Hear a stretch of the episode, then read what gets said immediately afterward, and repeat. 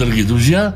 С вами Александр Бленд. С Божьей помощью мы с вами продолжаем разговоры о месяце Элюль.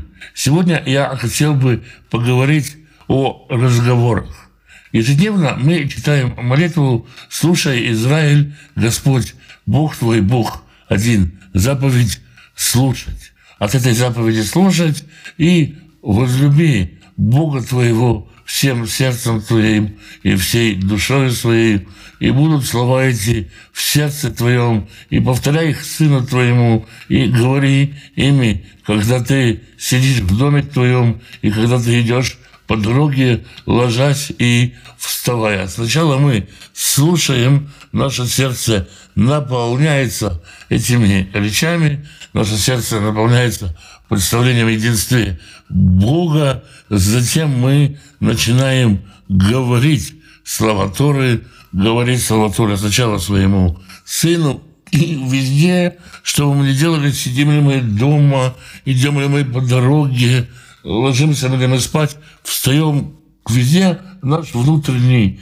диалог, вот эта наша внутренняя болталка, наверное, каждый из нас ее знает и знает, насколько она разговорчива, она должна повторять слова Доры, не больше, не меньше. Представьте себе, что везде, где мы идем, есть такой фоновый шум. Это разговоры, перешептывания, а где-то и перекрикивания о Торы. Это место, где мы должны были бы жить, та разговорная среда обитания, в которой мы должны были обитать. На 90% того, что мы слышим в повседневном общении, это, как ни странно, жалобы.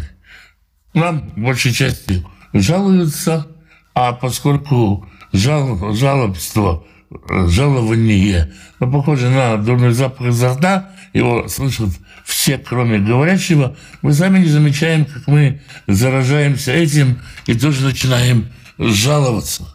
И бывает трудно восхвалять Всевышнего, бывает трудно благодарить Всевышнего, потому что вот эти самые жалобы заставляют нас видеть в мир в другом свете, воспринимать в другом свете.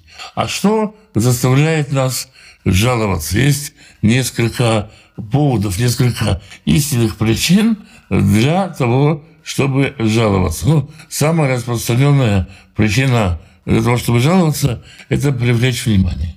Нам кажется, что мы малы, незаметны, поэтому о чем мы можем рассказать? О каких-то своих бедах, и тем самым, тем самым вы, вызвать сочувствие. Хороший вариант вечером сесть и поговорить со Всевышним. Нет, не о бедах.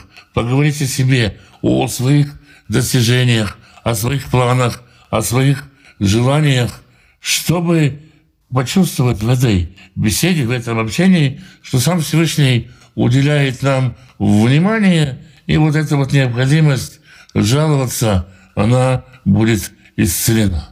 Бывает, что люди жалуются для того, чтобы захватить власть. Очень странная причина, но она бывает. Обычно кто-то начинает это делать, а народ в массе своей подхватывает эти идеи. Мол, правительство у нас не такое, цены все дорожают, жить стало невозможно, власть обнаглела, или раввин обнаглел, или пастор обнаглел, все уже ведут себя не так, как прежде, надо что-то менять, а когда вы захотите что-то менять, вы обратите внимание на то, что мы то получше. Это ощущение того, что я не имею той власти, которую я мог бы иметь. Или я мог бы быть лучше того, кто сегодня находится у, у, власти. Естественно, оно может быть и хорошим ощущением, но когда оно выдается, распространяется через такие жалобы, оно разрушает общество, разрушает общество, в котором эти жалобы распространяются. Нет надежды, потому что все плохо, а когда оно все переменится, вообще иди знай.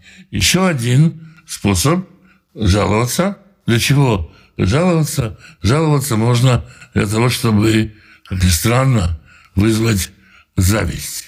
Как это такое бывает? Я объездил весь ваш городок и не нашел у вас тут нормальной красной икры. Я вообще не представляю себе, как вы живете. Что у вас тут за сервис такой, где же видно, чтобы люди так жили? Почему вы все время это терпите?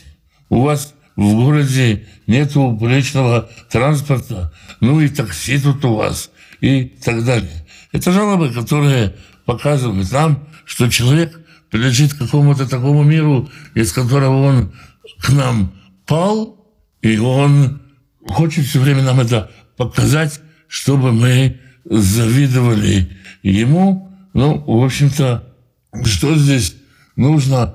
Снова, опять-таки, нужно показать человеку, показать самому себе какую-то свою особенность, свое отличие. Если говорить о ней со Всевышним, молиться не со Всевышним, то приходит исцеление и от этого э, вида желания жаловаться. Еще один способ, гораздо более распространенный, это способ э, снять с себя ответственность за какую-то неудачу. Просто дорога была мокрой. Или у вас тут трава на стадионе, как кукурузное поле, вот поэтому мы и не сыграли. Разве это солнце, солнцезащитный крем, что мне продали?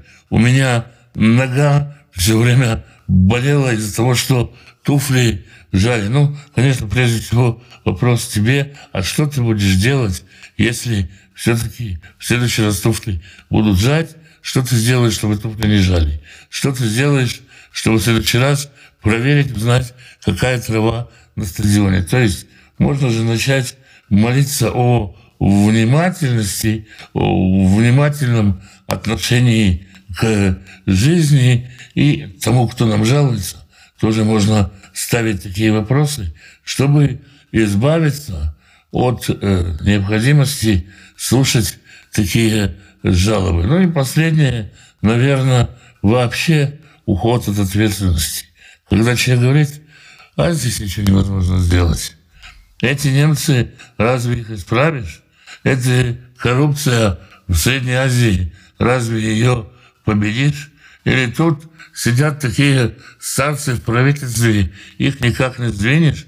Ничего вообще не сдвинешь, ничего вообще невозможно делать. Здесь, конечно же, можно молиться хоть о выходе из Египта, просить Бога о чудесах, просить о каких-то изменениях, которые могут произойти и которые избавят нас от э, вот этого вот жалобности. Молитва вместо жалобы.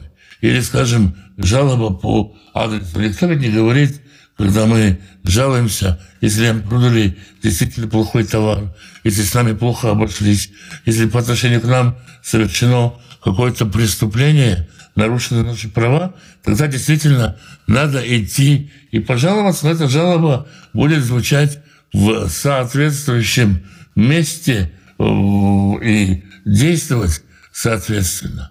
А жалобы, которыми наполняется наша речь, жалобы, которые заполняют тот фон, тот разговорный фон, тот внутренний разговор, которым должна бы быть Тора, они, конечно же, подрывают нашу связь со Всевышним, потому что мы же жалуемся на мир несовершенный, который сотворил Всевышний. На то, что Всевышний не дал нам недостаточно инструментов, на то, что Всевышний поставил не тех у власти, за то, что Всевышний притащил нас из какого-то чудного города в какой-то нечудный город, и мы оказались в каком-то чудном месте, это то, что отрывает нас от Бога, отрывает нас от Торы, отрывает нас от народа. И, к сожалению, жалоб в последнее время слышно все больше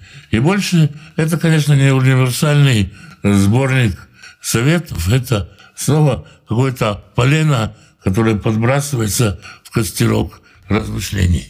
Святой Благословенный благословит всех тех, кто ищет Его Слова, ищет Его воли. Святой Благословенный благословит семьи ваши, мужей ваших, жен ваших, сыновей ваших дочерей ваших, внуков и внучек, правнуков и правнучек. Святой Благословенный благословит родителей ваших, пап и мам, бабушек и дедушек, прабабушек и прадедушек. Берегите их. Святой Благословенный подсчет пропитания, нуждающимся в пропитании, даст достойную работу, чтобы было время на общение с семьей, на изучение Писания, чтобы был достаток и возможность помогать другим. Святой Благословенный благословит и исцелит больных, даст мудрости врачам исцелять, поддержит и укрепит тех, кто сопровождает больных. Святой Благословенный благословит вас и дома ваши, и всех, кто с вами, всем изобилием своих бесконечных благословений. С вами был Александр Бленд. Спасибо, что вы меня слушаете.